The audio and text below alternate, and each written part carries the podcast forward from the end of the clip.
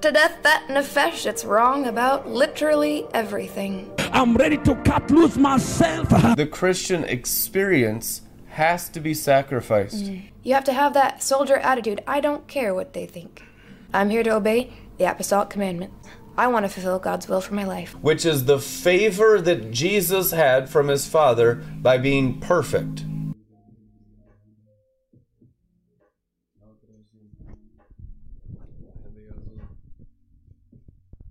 Amen, amen, amen. Bless you guys. Welcome tonight, RLM TV. We pray that the grace of God's word will find a new place in your hearts tonight to shine forth brighter like the sun in the kingdom of our Father. What a promise. The sons and daughters of the kingdom will shine as the luminaries. It's the promise of conquering the Sephiroth from Esau. So we know now we're living in a time of exile, as it's written, Babylon the Great. The time of exile is coming to an end when we possess the heavens. How do we end exile? How do we end the potent sorcery of Babylon the Great? How do we destroy everything of wrongdoing? One way God's word hidden in our hearts. The Bible says in Psalms 19 that's the only way to not sin. Everything except hiding God's word as treasure in our hearts that emit the Shekinah glory that made heaven and earth is sin because we fall short of the glory. What's falling short of the glory? Not having the word working in our hearts. Adam and Eve walking with the Father in the coolness of the day according to Torah. Guess what that means? Walking with Him in white, walking with Him in the working of the Word of God. It's walking in the full glory of the Word. We understand now God has given us the scriptures. They've come down through the path of lightnings, through the sapphire stones, and the prophets were inspired by the Holy Ghost and wrote down the words from heaven so that when we go into those words called the Holy Scriptures, it's a mystical book, y'all, a Lamb's Book of Life. We have those words. We, through those words written in our hearts, gazing into the Word of God, can go into the heavens. Seeing is not optional in these days. Jesus Christ said, all my churches need to buy eye salve so they can see. What kind of seeing is he talking about? He's not talking about going to the eye doctor and getting contacts, although you need to take care of your eyes, especially if you're driving on the roads. Amen. But he wants us to see in the invisible realm that created and maintains the visible realm. Blindness, according to the Messiah, is only seeing in the natural realm. Who is more blind? He who does not see in the spiritual realm that created the natural realm and holds the natural realm together. How do we get back into the seeing world of the invisible where all the angels are? All 10 worlds of angels. It's real. It's more real than the natural realm. How do we get back in? By gazing into the Word. The Word sanctifies our eyes. Studying the Scriptures to show ourselves approved, a workman that needs not being ashamed, rightly dividing the word of truth. No shame when you're studying the word to go into the glory. We study the word so that we can have vision.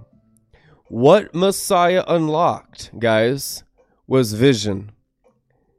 The Mashiach gives us the ability to see. In the Old Testament, it was a very rare gift. Only a couple people out of billions were called seers, the most sought after high level prophetic in the entire universe in the history of mankind. Guess what Jesus Christ says in the New Testament? All of you have the potential possibility of seeing if you will purchase it. So, what is the purchasing power for the vision of the Messiah in order to rule from the invisible world of the angels? It's the cost of your own vision, your own understanding, your own wisdom, your own philosophy, your own opinions, your arguments, your own intellect, your own human intelligence is the price you pay to go into the Messiah's intelligence, which is that emerald glow around his throne and that rainbow round about him, the mind of Christ. On his head were many crowns. It is written, These are the crowns of vision. How many crowns of vision have you purchased to see in the realm of angels? A lot of people have to count the cost before they go to war. Will I give up the control of the natural realm? One of the biggest strongholds we deal with nowadays is probably the same yesterday as it is today. Nothing new under the sun, it is written. Is people pleasing. If you are serving men and care more about the opinions of men than the opinion of God, that leads to blindness that you cannot see in the invisible world where God is because you don't value God more than the natural realm. That's the essence of all idolatry. The essence of all idolatry that has its roots in every human heart is valuing that which is seen more than God, which is unseen. So we value God. You can begin to feel God in your heart and value God in your heart value God in the pastor's heart, in the preacher's heart, in the apostle's heart, in the prophet's heart, value God in the sapphire stone, studying the heavenly tablets. And when you begin to value those realms of glory, that shows the angels that you are no longer practicing idolatry and the omnipresent Holy Ghost begins to promote you. It is your own repentance in those realms that you begin to see. Oftentimes it begins with angel flashes, like shooting stars. You begin to see flickers. You begin to see lights. You begin to feel the oil of the angels poured on your head. You'll have manifestations. How often? Continuously, because you're in the Spirit. You're walking in the Spirit, and it's not just an ether that it just makes you feel good that you can just get into through meditation like the New Agers. No, it's costly. That's why Jesus Christ said, Purchase I said and you can only buy it from from Jesus Christ. You cannot buy it anywhere else. You buy it from Jesus. The ability to see, because if your perspective is not in Him, you're still blind, even if you're in the Spirit because you'll be in the spirit with the demons and they will have an antichrist perspective but you're still in the spirit in the invisible world. But now your vision opposes the vision of the messiah the king of israel. A lot of people get into that madness and end up antichrist. We need to make sure we're buying it from jesus. Jesus said you need to buy from me I have to see, it is written. From the Son of Righteousness, which is the circumcision of the foreskin and the membrane of Tiferet, which is the speculum that shines, that Moses saw through and saw clearly. Amen. So, what happens when we begin to see? We begin ruling. Seeing is the equivalent of ruling. Where's that found in the Bible? So glad you asked. In Proverbs, a king weans his audience with his eyes. He brings down judgment through the Sephiroth, the sapphire stone, that sapphire stick. They shall rule with me on my throne, dashing the nations to pieces like pottery, ruling them with iron scepter, ruling them with the sa- sapphire stones, which is the iron scepter from the very throne of the Messiah, the King of the heavens and the earth, the maker of heaven and earth, the Redeemer of everyone who obeys him. He's not the Redeemer of everyone. What did the prophetess say, Anna, in the temple? This is this child is appointed for the rise and fall of many nations.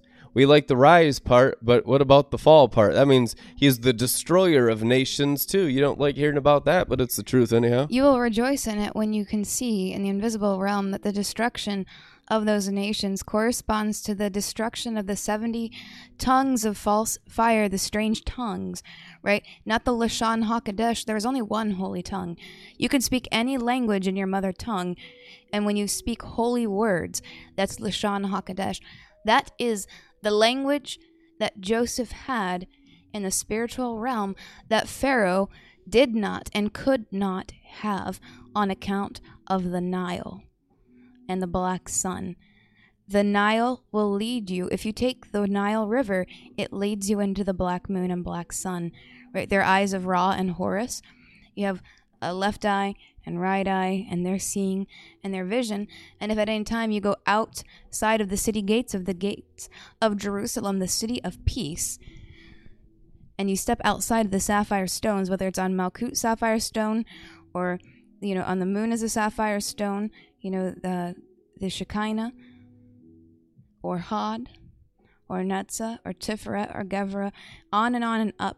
Anytime you step outside of those boundary stones, and you're in, now you're in what the Nile River leads up into, just like the river of life that flows out of your belly, of this he spoke of the Holy Ghost, is that river that leads you up into the cosmos, into the sapphire stone, standing on the moon, clothed in the sun, the bride of Christ in the book of Revelation. If you follow the impulse of just going after the desires of your heart, you chase after the whims of your feel. I feel like doing this today. I feel like I should have this. I feel I want, and da da da. And you follow those desires of the Nile, which is your blood, your fleshly mind, your fleshly heart, uncircumcised of sapphire stones, or you, uh, even if a Jewish man was circumcised, if he inserted the sign of a covenant into a strange woman, he defiled the covenant, even though it had been circumcised. So what happens is the need for purification, right? It has to be rectified, it must be corrected. There must be a correction and an instruction. And if there's no repentance, then comes a punishment. So, in order for you to avoid the punishment of disobedience to the sapphire throne of God the Father, you must receive instruction and you must receive, very importantly, correction. Teachable heart, that's wisdom. That means you love wisdom. That allows you, by receiving that in humility, to step back into the sapphire stones in the boundary walls of Jerusalem, where you find peace and love and thanksgiving, and you find that your sins are forgiven and forgotten, and it's just an overall good feeling, and the waves of peace wash over you and change you, and you learn inside the house of your Father instead of in the house of the father of lies, Belial. So you don't want to get into the Nile. When you step out of Sapphire Stone, whether below or above, you step into the Nile River, and then cosmic unrighteousness is where it carries you. So, repentance from unrighteous thinking, unrighteous feeling, unrighteous judgments is what is needed and required for you to walk into your divine destiny, to walk into your divine provisions, right? That divine providence you can only align to receive by stepping out of the Nile and repenting into the sapphire stone transfigured blood of Jesus, crystal clear and sparkling. There's a purifying of purity. How were you saved? Remember, you heard the pure word of God. Remember, it was the purity of the word of God, who is the person Jesus Christ, that saved you at the first. Now there is a purifying of the purity, there is a sanctifying of the covenant. The very covenant of salvation of Messiah Jesus Christ is purity. It's not part of the covenant. It's not an additional thing after you're saved and just have some belief in the name of Jesus. Bible says demons believe in Jesus too, but demons don't have purity, so they're not saved. They can never be purified because they're evil spirits. Your spirit can be purified. Your spirit does start out evil. As it's written, we were translated out of darkness, which is pure evil, into light, which is purity. Now, holiness is a daily practice of purifying the covenant.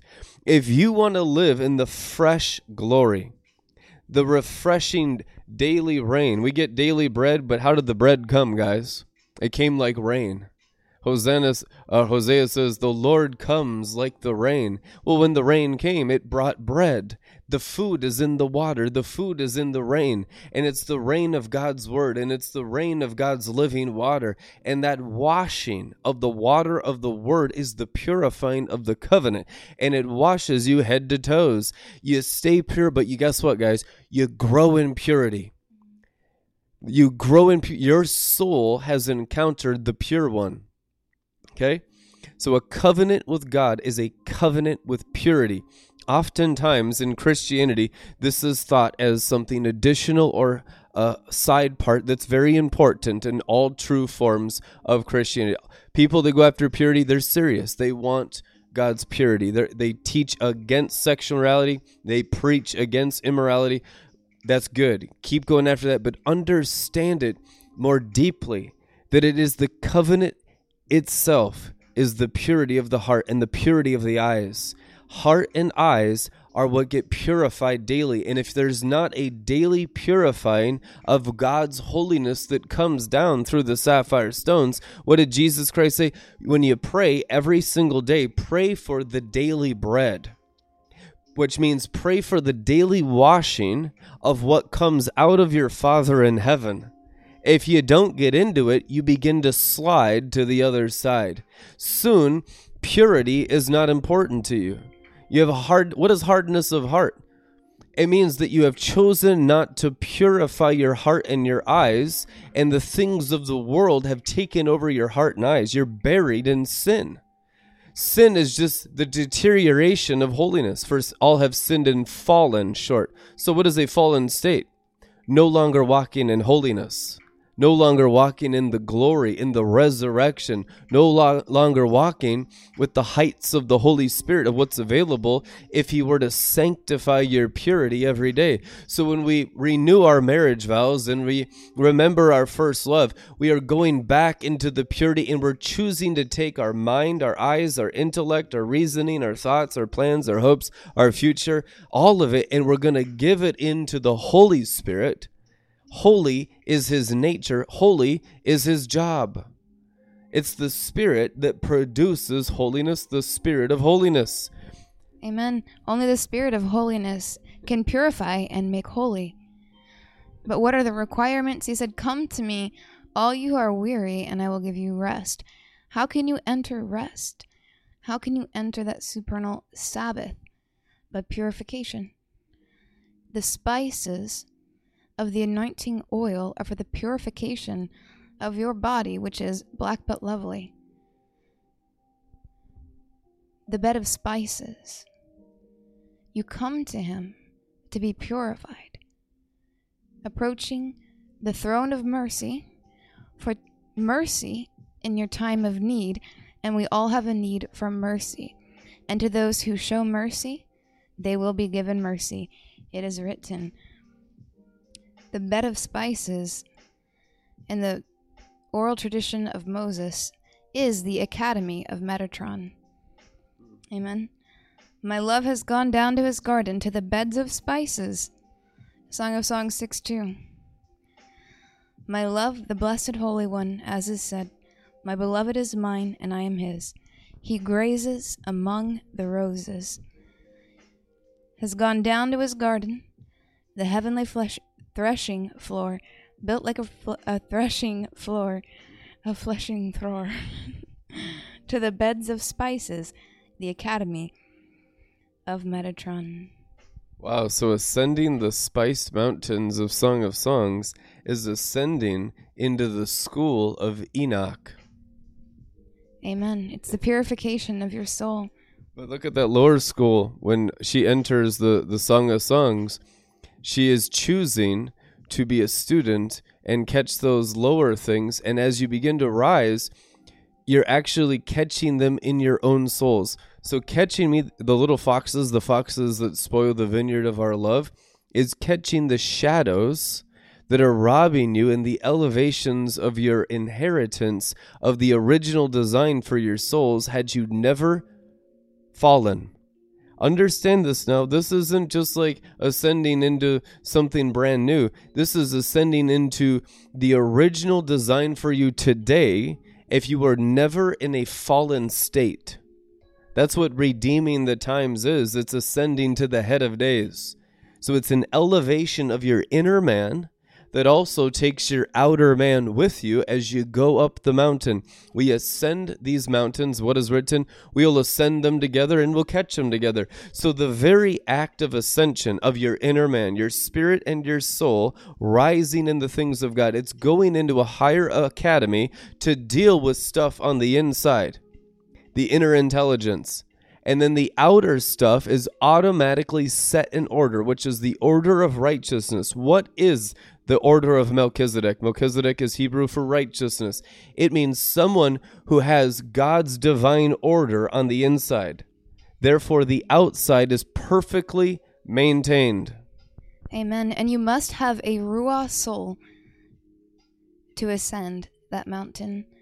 To go cosmic, you must have a Ruah soul, which means you are filled with the Ruach HaKodesh baptism of the Holy Spirit with the evidence of speaking in tongues. That is the requirement. Until then, if you only have a nefesh soul, you are earthbound to Malkut.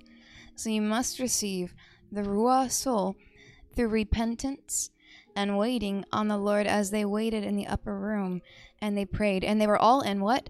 One accord with with what? With the apostolic, which is the will of God. So if there's any part of you that's not in accordance with the desire of the will of the Father, which is the apostolic mandate through Red Letter Ministries, RLM TV, then it's time to align, to receive, and correct and change any thought patterns, behavior patterns, patterns of emotional uh, feelings, reactions, and thoughts. Because out of the heart, the mouth speaks.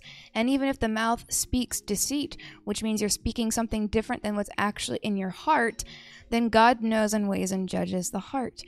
So that circumcision is to make sure that your mouth and your heart and your spirit are all one and the same, aligned with the will of God the Father, which is clinging to the apostolic cosmic of righteousness. Amen. Uh, in my studies today, I, I don't know if you're going to share this tonight, but I got to share this verse with you. Go for it. This was one of the most astonishing things that just hit me so hard. This revelation right here from Oh, Proverbs. the Proverbs bring in the food. Proverbs 31, verse 14 says, She brings her household food from afar. So the, think about it. It's the, the wise person, the soul that ascends into the Spice Mountains. We will ascend into these mountains of the Academy of Enoch Metatron. We will walk on the path of lightnings. We will begin to walk in the heavens in our original design. And guess what this wise person does? The wise woman of Proverbs 31:14. She begins to send down below food for people's souls. How great is that? She sends food to her household from afar. Think about the distance of the 10 worlds. Take a look at this real quick. Sapphire Worlds chart. This doesn't even, this chart does not have the 10 worlds. I think that's on the other chart. Yeah, but we'll go up seven worlds right now to to speak of uh, sending food from afar. Look at the top of that seventh world of absolute. Imagine sending down Torah scrolls, words from God, bread from heaven, down seven worlds, down to everyone down in Assiah to eat that food. That's exactly what Proverbs 31:14 is talking about. She's sending her household, those those young believers. That's also Song of Songs 8 that I will be a wall around her, a protection. It's the covering of the more mature Christians who have walked on sapphire pavement, sapphire stones, up the Sephiroth into the higher things of God to feed everyone down below. Amen. Since we're talking about this, I'll go ahead and share. I shared it online. This is wonderful. Now imagine that someone's bringing you food from those realms. Imagine no longer. it's happening right now. That's what we do here at RLM TV. You know, every day, five days a week, we bring bread from heaven, which is the Torah scroll. The Torah scrolls that come from the Father, which is Jesus Christ, the Word of God that came out of his mouth. The lightning sword, the Word of God, Jesus Christ, the bread that came down from heaven. It's him. Scrolls of eternity. Those are his words, his body, his heart, his soul, Peter, his spirit. feed my sheep. Well, he's not feeding them earthly food, he's feeding them the word that comes down from heaven. Yeah, this is something that the Lord has been talking to me about the last, I would say maybe a month or so, because I would ask, How can I love you more? How can I love you more? You know, how, in what way could I love you more? How would it be possible for me to love you more? And that's the, on this journey, you begin to ask the Father, How can I love you more? You ask the Lord, How can I love you more than I loved you today, than yesterday, than five days ago, than a year ago? That way you're not that Christian that says, "Oh, I did this for God, you know, 20 years ago and it was amazing and we had an encounter and the signs and the wonders." If you're living in the past or only and looking at the future, but you can't be in the present moment, presently with Christ, there is an issue there. So we want to be mindful of how we can love Him more because to know Him is to have eternal life.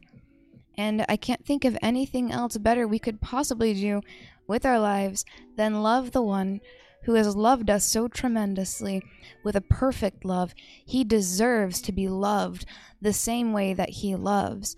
Now, how is that going to be possible? How can you make his. Well, we've talked about the Father's dreams, and we've shared what we want to do for that. But let's talk about Jesus' dreams. He has his own dreams too. He wants to fulfill his Father's plan first and foremost, but what are the desires of his heart? He wants a bride who can love him the way that he loves. Right? When you go up, you learn how to love more. You expand your ability to love him, to love others. So, to answer Jesus' desire, his request, his desire of his heart, which I can't think of anyone more deserving to have what they want than Jesus Christ. Look at all he's done for all of humanity, all the angels, all time and eternity. He is the worthy one. So he deserves to have what he wants. So let's give him what he wants, which is a bride who can love him in the measure that he loves, which is a self sacrificial nature. You learn to do that automatically. It's never going to happen down in the world of Assiah. As long as you're down in the lower worlds, you'll never be able to love him in a measure that fulfills and satisfies his desire for love. He wants to be loved.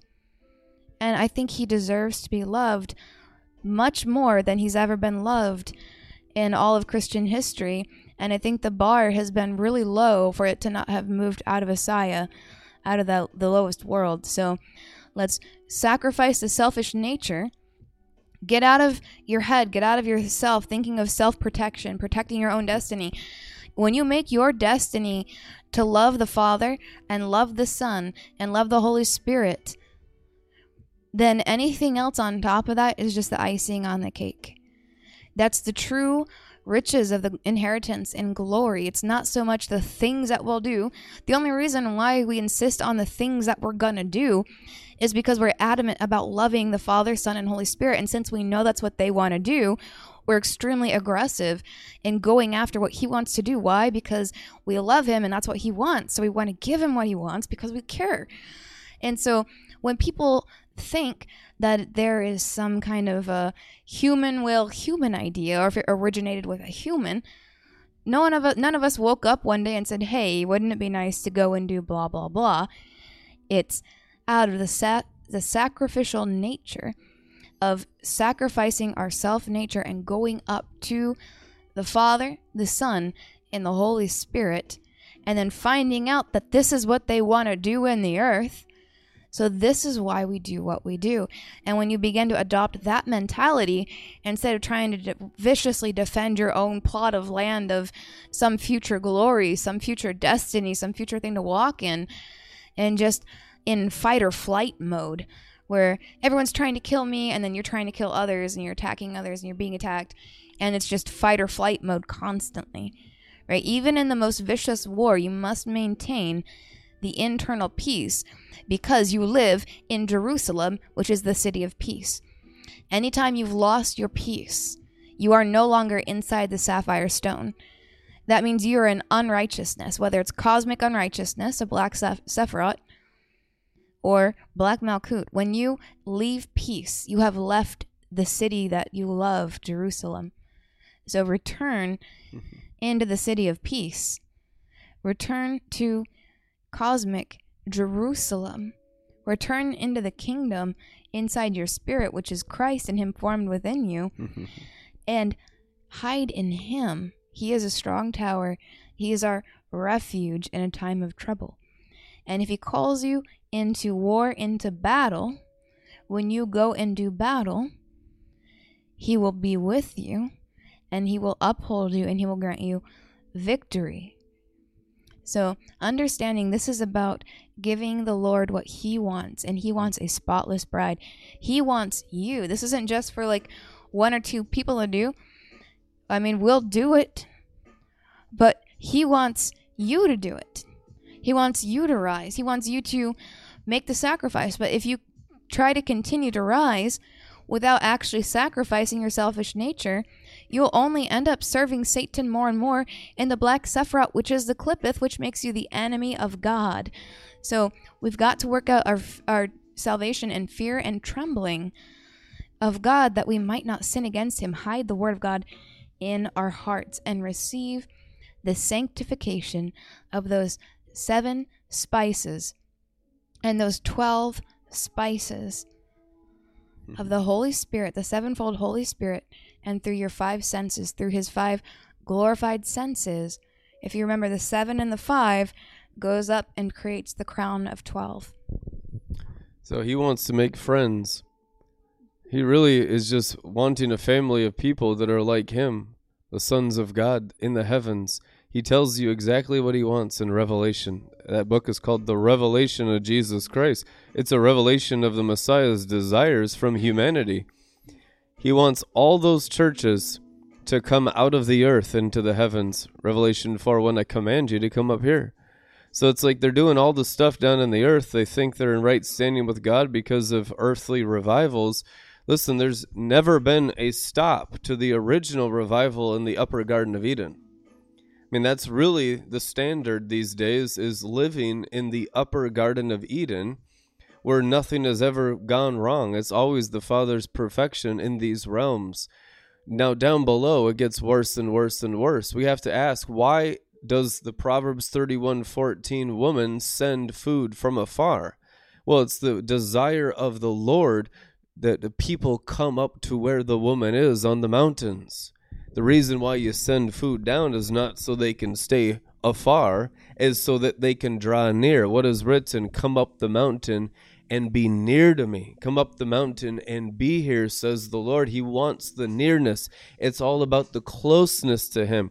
The ascension is being close to Him. And as you draw close to Him, you begin to see the corrections in the heart. It's the drawing near to Him that produces the change of thought life, the change in attitude, the change in feelings and emotions, the change in actions without the change of the inside and the outside, the inner intelligence and the outward forms. The outward forms, guys, will change so much. The Bible says it's like clay in the potter's hands. They're dashing the nations to pieces like pottery, which means the outside will be completely different. Does that mean he destroys the body? No, that means he destroys the outer actions of your previous lifestyle, which most of you can attest to in part of changing your behavior that you're completely different people now than when you first believed in Jesus Christ because the outer shell is dashed to pieces repeatedly like pottery and from inside becomes a new outside. Amen. And you'll be much different even 7 worlds from now. You'll be a completely different person, even more drastically uh, than when you were first saved. You change drastically. You change a lot in 7 worlds going up. You change a lot. Now, a lot of people they may or may not notice in your life. Uh, it should be noticeable if people really know you. But when people cling and know the outside the shell if people only know you after the flesh after the shell they may judge you and think you're still the person you were seven worlds ago and you're clearly not you know to the angels and things like that. So that's where you get familiarity. So be very mindful of that. As each one of you is rising uh, not to be too comfortable with who you think each other are because you're about to change drastically. You're not going to recognize yourself in a few worlds from now. I know it feels like the end of the world now when you're dealing with some pain point or some issue or you're worried about your destiny or if God's going to take care of you or not and why did the apostle have this and how come I don't blah blah blah blah blah. It, you just do the work, farm the seeds, put to death the nefesh, put to death that sinful fleshly life, and grow up in righteousness, and it will be added unto you. It's the word of God. God's not a liar. So when you don't believe what God said, that's actually you calling him a liar. So you may have to repent from calling God a liar and go back to believing just the basic word of God that says, Seek you first the kingdom, the Malkut of God, and his righteousness right? Sun righteousness and above sun righteousness. And then all these other things that you're desiring, that you're trying to run and chase after, instead of chasing after them, go for the kingdom and the righteousness, and the things that you need are added unto you. This is one of the biggest misunderstandings in Christianity, and we've really been through all of it. But you're saved by grace, but there's no rewards of grace. That's completely opposite of what Scripture teaches. So the rewards are only through merit. And I, I'm it's crazy that I have to reintroduce this stuff to Christianity, but you just don't hear this anywhere. This is the truth of what the New Testament teaches. You're saved by grace, but you're rewarded through merit. So people have no rewards because there's nothing merited in their lives. And that's why there's gross immaturity everywhere in Christianity because they're not taught the mature things of righteousness, which is merit. They're not taught the things of Revelation 22, verse 12. Listen to Jesus Christ. This is in the red letters. Behold, I am coming soon, and I shall bring my wages and rewards with me to repay and render to each one just what his own actions and his own work merit. What his work, you're only rewarded for merit. So you begin to get into the merit system of working for the Lord, and it's a reward based system of rungs. That's where the behavior, the attitude, all of it becomes entirely angelic. Guys, this is kingdom messianic age teachings of righteousness, is understanding the merit system of Revelation 22, verse 12. I can't believe they never taught me this in five years of Assemblies of God Bible College, going to church thousands of times. No one was teaching the reward system of merit, but it's clearly what Messiah teaches in the Bible. And this is the reason why we have so much babyhood everywhere. Everything's grace. But not everything's grace in the New Testament. Only salvation is grace rewards are merited. So all these things that we're talking about that are the mature things that, that all Red Letter Ministries is mandated to do is bring the mature things of Christ. A lot of times that's simply because the people like the rewards of sin, right? They like the measurement of undeserved grace that they can just barely get by and hope to inherit salvation while getting away with those little things or making it seem like not such a big deal. I can get away with this and that and the other. Or even worse, calling what is uh, good evil and calling what is evil good. So when you substitute those things, then they just don't stop sinning and they think that it, it's their salvation, their inheritances they're going after, the things of God, but they're just zealous for Satan's kingdom in that predicament, you need the light of the Sun of Righteousness in full light of His glory to expose that the deeds are darkness under the pretense of the good, the charismatic, and the ugly.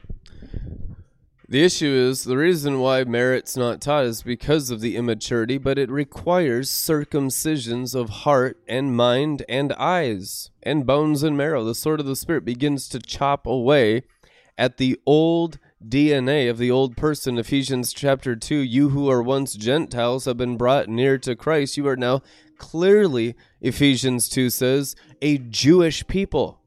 You're not partially Jewish.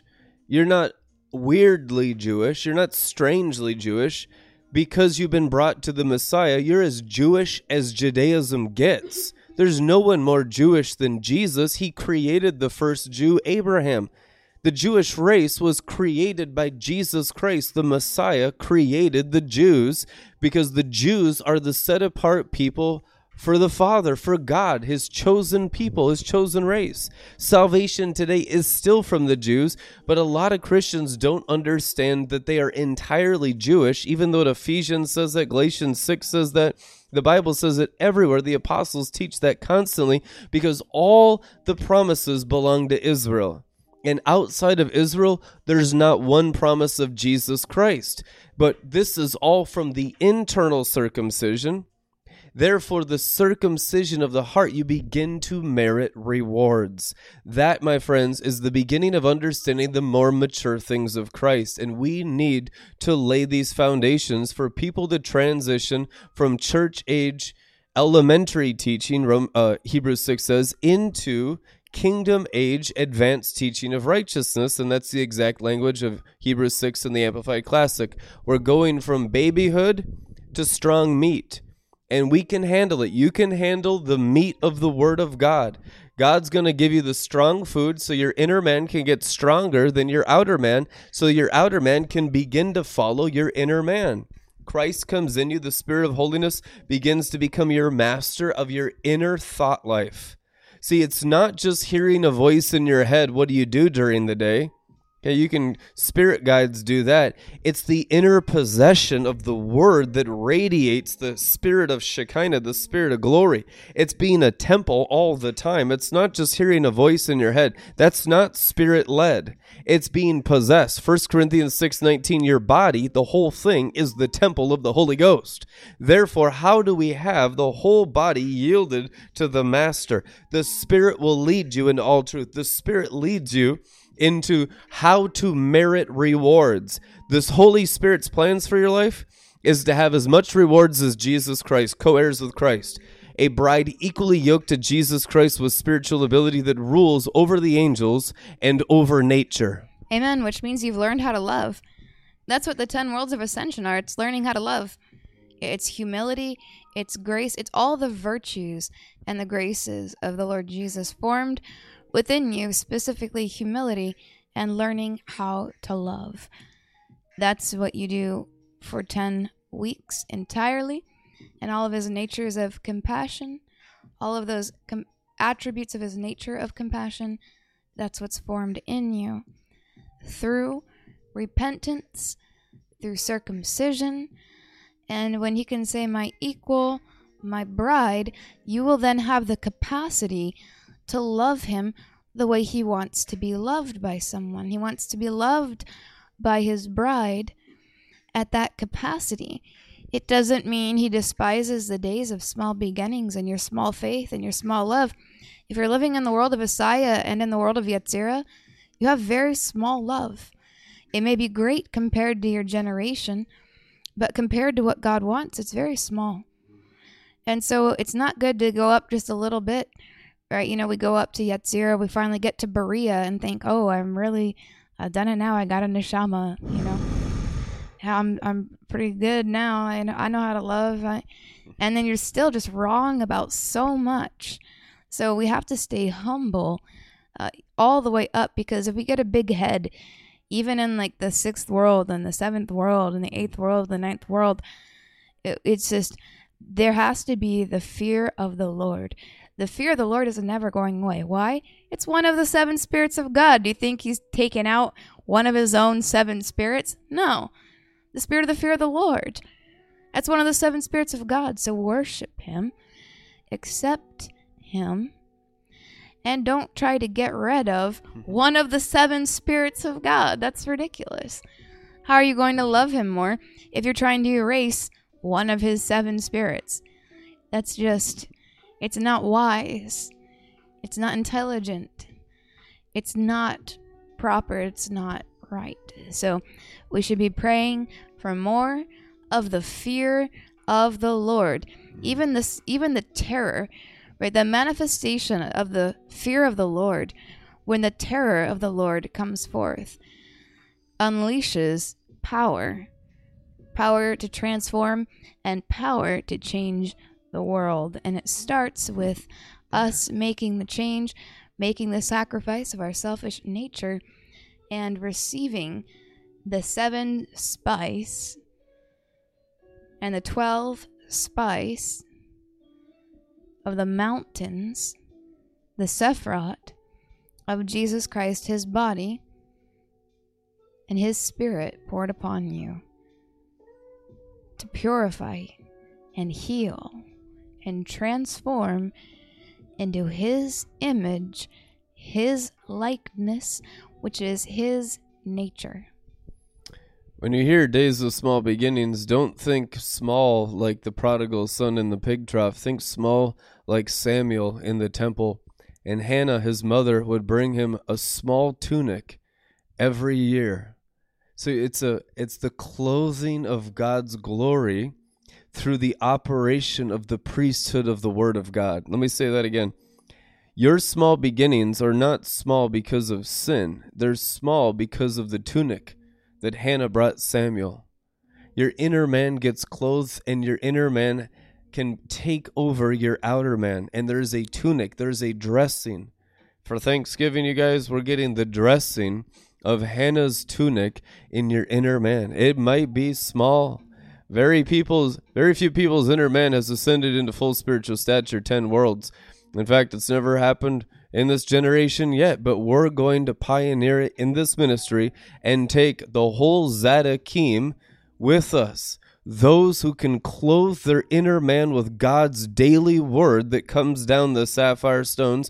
First, you got to understand how the word, the scriptures, come down. How does God's will come down? It's a lightning impulse upon your head to do what? What do we do with the lightnings of God? What do we do? Throw down the Satans and all their ways of thinking and feeling. Amen. It's the priesthood. We do the word that comes down with the will. So it's our daily instructions, daily bread. It's an energy to obey a God, our Father in heaven. Our God is our Father. Therefore, we need his energizing lightnings. We need his his Torah scrolls. And it is a Torah scroll. Mm-hmm. You see, the heavenly Jerusalem comes down like a Torah scroll. So it's what to do with the grace. So grace is an empowerment for merit to earn rewards. What you do with that energy because it is the throne of grace. Right. When you get energized from listening to RLM TV and we bring that sapphire stone bread from afar, from, you know, distant worlds into the heavens, when we bring that down for you, in what form does it come in? Word form. That's the bread. Jesus said, I have bread that you don't know about. He does the will of the Father, and he feeds the people with what? The words. And he said, you know, Peter, if you do you love me? Do you love me? Do you love me? Mm. Yes, Lord, I love you. And he said, Feed my sheep. So when I asked the Lord and said, How can I love you more? How can I love you more? Mm. He reiterated to me the way now this for the apostolic, it means feed my sheep.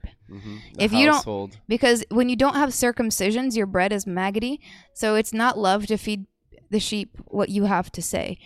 Uh, because giving people maggoty bread has never really been a good Christmas gift or any kind of gift for that matter. So you want to clean the maggots out so that your source of bread is circumcision. Mm. And once you have more circumcision, your bread is going to be a good gift. But if you're just trying to feed people without first making the sacrifice of ascension, it's not going to be very good bread. And oftentimes your bread will on default fight the apostolic bread. Yep. So that's how minister rebellion starts and then they think, "Oh, I'm rejected or I'm an orphaned, you know, by my spiritual parents." When they're just trying to get you to stop feeding the sheep maggoty bread, moldy bread, moldy manna from, you know, how many worlds ago. You want to eat the highest quality bread and you need to learn but the only bread of teaching and instruction is that of the circumcision. So you want to support the apostolic vision and walk in the sap- the sapphire stones. That way, when you do bring forth teaching, it's good bread from afar and not just some kind of like moldy dungeon loaf from maybe this was outside of the sapphire stone, but you know, this is what I've learned with my own wisdom so far. It's just not helpful. So, we have to humble ourselves to be teachable and receive wisdom because mm. that bread, how you're going to love, he said, you know, love how, you know, how you're going to love Jesus, Peter? Feed my sheep. He told me that's the apostolic mandate. If you are an apostle, and we're not talking like baby apostles in training to be an apostle later. Oh, actually, the most dangerous food comes from people who are supposed to become apostles but never received the circumcisions right. to get to the heights that they need to be at in order to actually feed the people.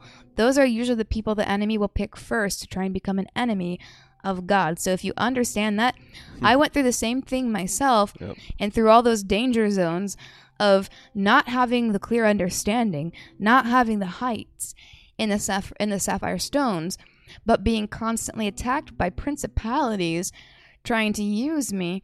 And so you have to get wise and you have to be humble. And it is very humiliating to be humbled. So if you endure, you will learn wisdom. And at the end of the training, you will have what it takes to bring forth bread to feed sheep in a way that's pleasing to God. Because if you try to do it prematurely to that, if you're if you haven't even conquered one world and you know there's you know there's pride and there's knowledge you want to start teaching that's the temptation of the satans swimming in the blood of unsanctified flesh. That's the nile.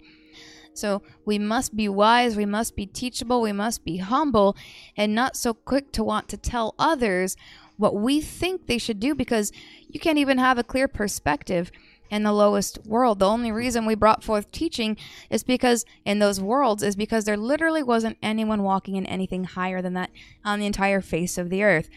And you know, even since then, we've really, uh, we've really honed in the teaching and gone through the Sephirot on how you can be successful in those. It's kind of like watching the masterclass is like watching uh, what I wish I knew when I was where you're at. This is what I wish I knew.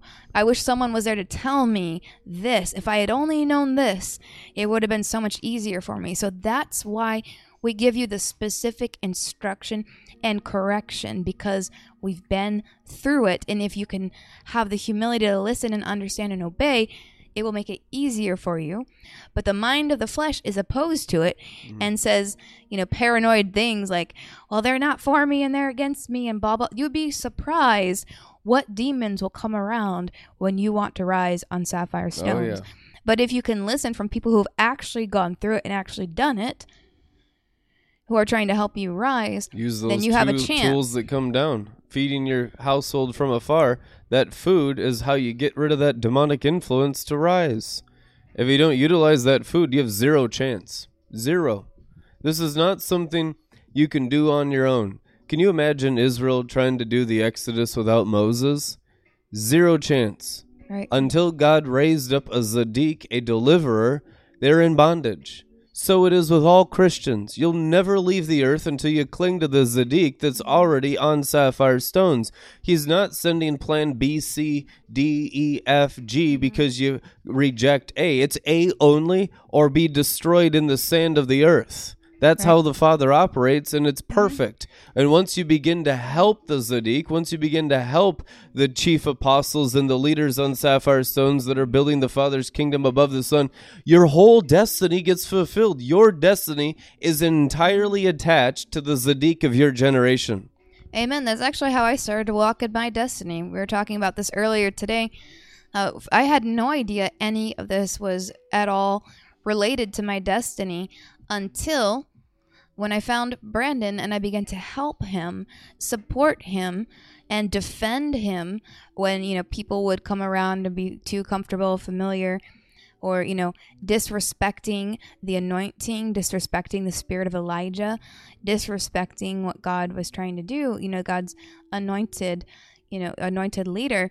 So when I began to help, and I had no idea this these realms would open up, my whole destiny started to unfold before me and I started to walk in it. So it only came through serving someone else, serving the vision of God. So it only comes through serving another human being that God has chosen and anointed. And if you can understand servanthood, servanthood is priesthood. And when you can serve another man's vision or another woman's vision that God is working through, then your destiny will open up. But if you're fighting and being at strife and, and jealousy with the Zadok, it's never going to work for you and you won't even like your destiny. You'll always be jealous of someone else's destiny because you don't even really know what yours is yet. And you won't until you receive the circumcisions. And we'll leave, I want to leave a little bread here for you, a poetic snippet from the wisdom of Moses. Light sparkles, fires ignite. Flickering in the flames of the blaze, wind shimmers, unifying its colors, striking an impression in a single compact, united below, united above, hues united on diverse sides. Color of the hidden light grasps, shines, and gleams in its gleaming. This light grasps and sees, enfolding the light of flaming fire, and blazing conflagration. These two are irreconcilable from a hidden jewel, totally unrevealed. A breeze of incense wafts composed of twelve celestial spices. From the midst of the ascent of those two irreconcilable ones, that fragrance joins them and they settle into their places. And that wafting of that breeze is the Ruah or the Ruhat of God, which is why you need a Ruah soul for your ascension into cosmic righteousness. Amen. So we thank you, Father, for your word. And we thank you, Father, for consecrating our hearts to bring it forth for your will to be accomplished. And I just pray for everyone at the sound of my voice that all the things in your spirit and in your soul and in your mind and in your bodies that are in the way of the Word of God being formed in you, we just present it to the Holy Spirit to remove it. And Holy Spirit, we ask you to just move your angels around and help everyone at the sound of my voice get deliverance, healing from every sin, sickness, and disease, and clarity in their mind.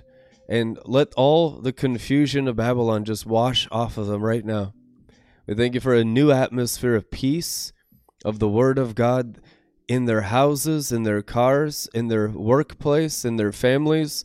We thank you, Father, for the work you're doing in them to raise them up in these days, that not one will be left behind like the Exodus of Moses. We're coming out of Egypt and we're crossing the Jordan into the promised land in this generation with the great help of our great God. And He's going to do it because we're going to do it, and everyone's going to listen and the Holy Spirit's going to be activated in your hearts, and you're going to yield to being temples of the power of the Word and all of its glory. And you begin to get super energized, like it says in Colossians chapter 1, by that superhuman energy that He enkindles and works mightily within you. There is an energy of the Word of God to do the will of God. And everything that's in God's will is rising. God's will, how He makes decisions for our future, it's always according to what will raise us up closest to Him. Will that house, will that car, will that relationship, this, that, the other thing, that marketplace decision, all these things, will it draw you closer in the resurrection to God? See, God's will is always in the thing that causes you to rise the most to Him. So it becomes very simple what wisdom is. Proverbs 9 1.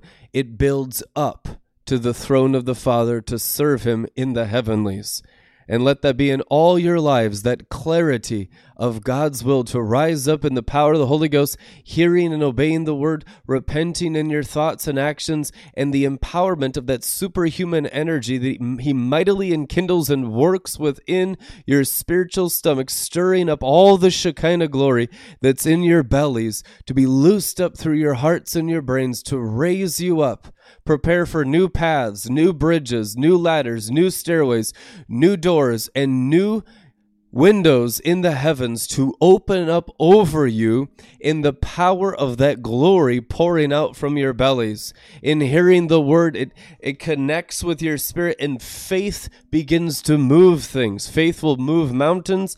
It will remove blockages. It empowers angel armies. If you get serious about rising, heaven always responds like Luke 15. The father came out when he saw his son approaching.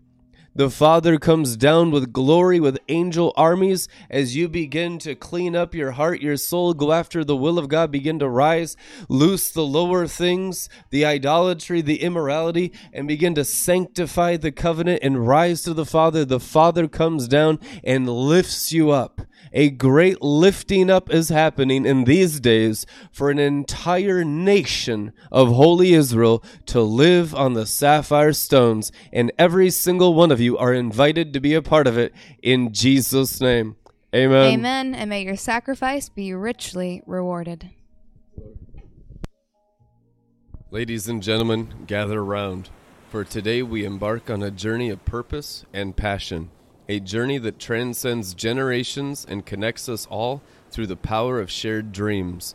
We stand at the crossroads of opportunity, and destiny, with the chance to weave a story that will resonate for years to come. In the heart of Florida, where the sun kisses the earth with its golden warmth, there lies a vision waiting to be realized the dream of RLM TV, a beacon of inspiration, a lighthouse of creativity, yearning for a broadcasting facility to call home. Today, I am before you not merely as a speaker, but as a messenger of possibility, as we collectively turn the pages of destiny and script a tale of support and unity. Imagine a place where ideas dance on the airwaves, where voices echo with authenticity, and stories unfold like petals in a poetic bloom. RLM TV envisions such a space, a broadcasting facility that breathes life into narratives, amplifies unheard voices, and unites communities through the eternal thread of righteousness. Now more than ever, we find ourselves in a moment where the power of media can shape perceptions, challenge norms, and spark change. As Joel's army, we carry the torch of experience, the wisdom etched in the lines of our journey. It is our time to contribute to a legacy that goes beyond us, to invest in a space that will be the canvas for the artists of tomorrow. Let us come together not just as donors, but as architects of a shared dream each contribution, whether large or small, is a brick in the foundation of a facility that will stand as a testament to our collective commitment to Jesus Christ's holiness, scholarship, and humility. In the tapestry of life, we have the opportunity to weave a vibrant and rich thread, creating a masterpiece that generations to come will marvel at. Today, I urge you to be a part of this masterpiece. Let us pool our resources not just for a broadcasting facility in Florida, but for a legacy that transcends the boundaries of time. As we open our hearts and pockets, let us remember that our investment is not just in bricks and mortar, but in the power of divine connection, in the ability of the eternal gospel to bridge gaps and build bridges that we may become the stairway from heaven to earth. Together, we can make RLM TV's dream a reality and in doing so, we contribute to a cultural landscape that reflects the redemptive strength of our entire generation. Thank you for being the custodians of dreams, the stewards of change, and the architects of a future where RLM TV's broadcasting facility stands tall, a testament to the power of unity, creativity, and the unwavering spirit of righteousness in our generation. Amen.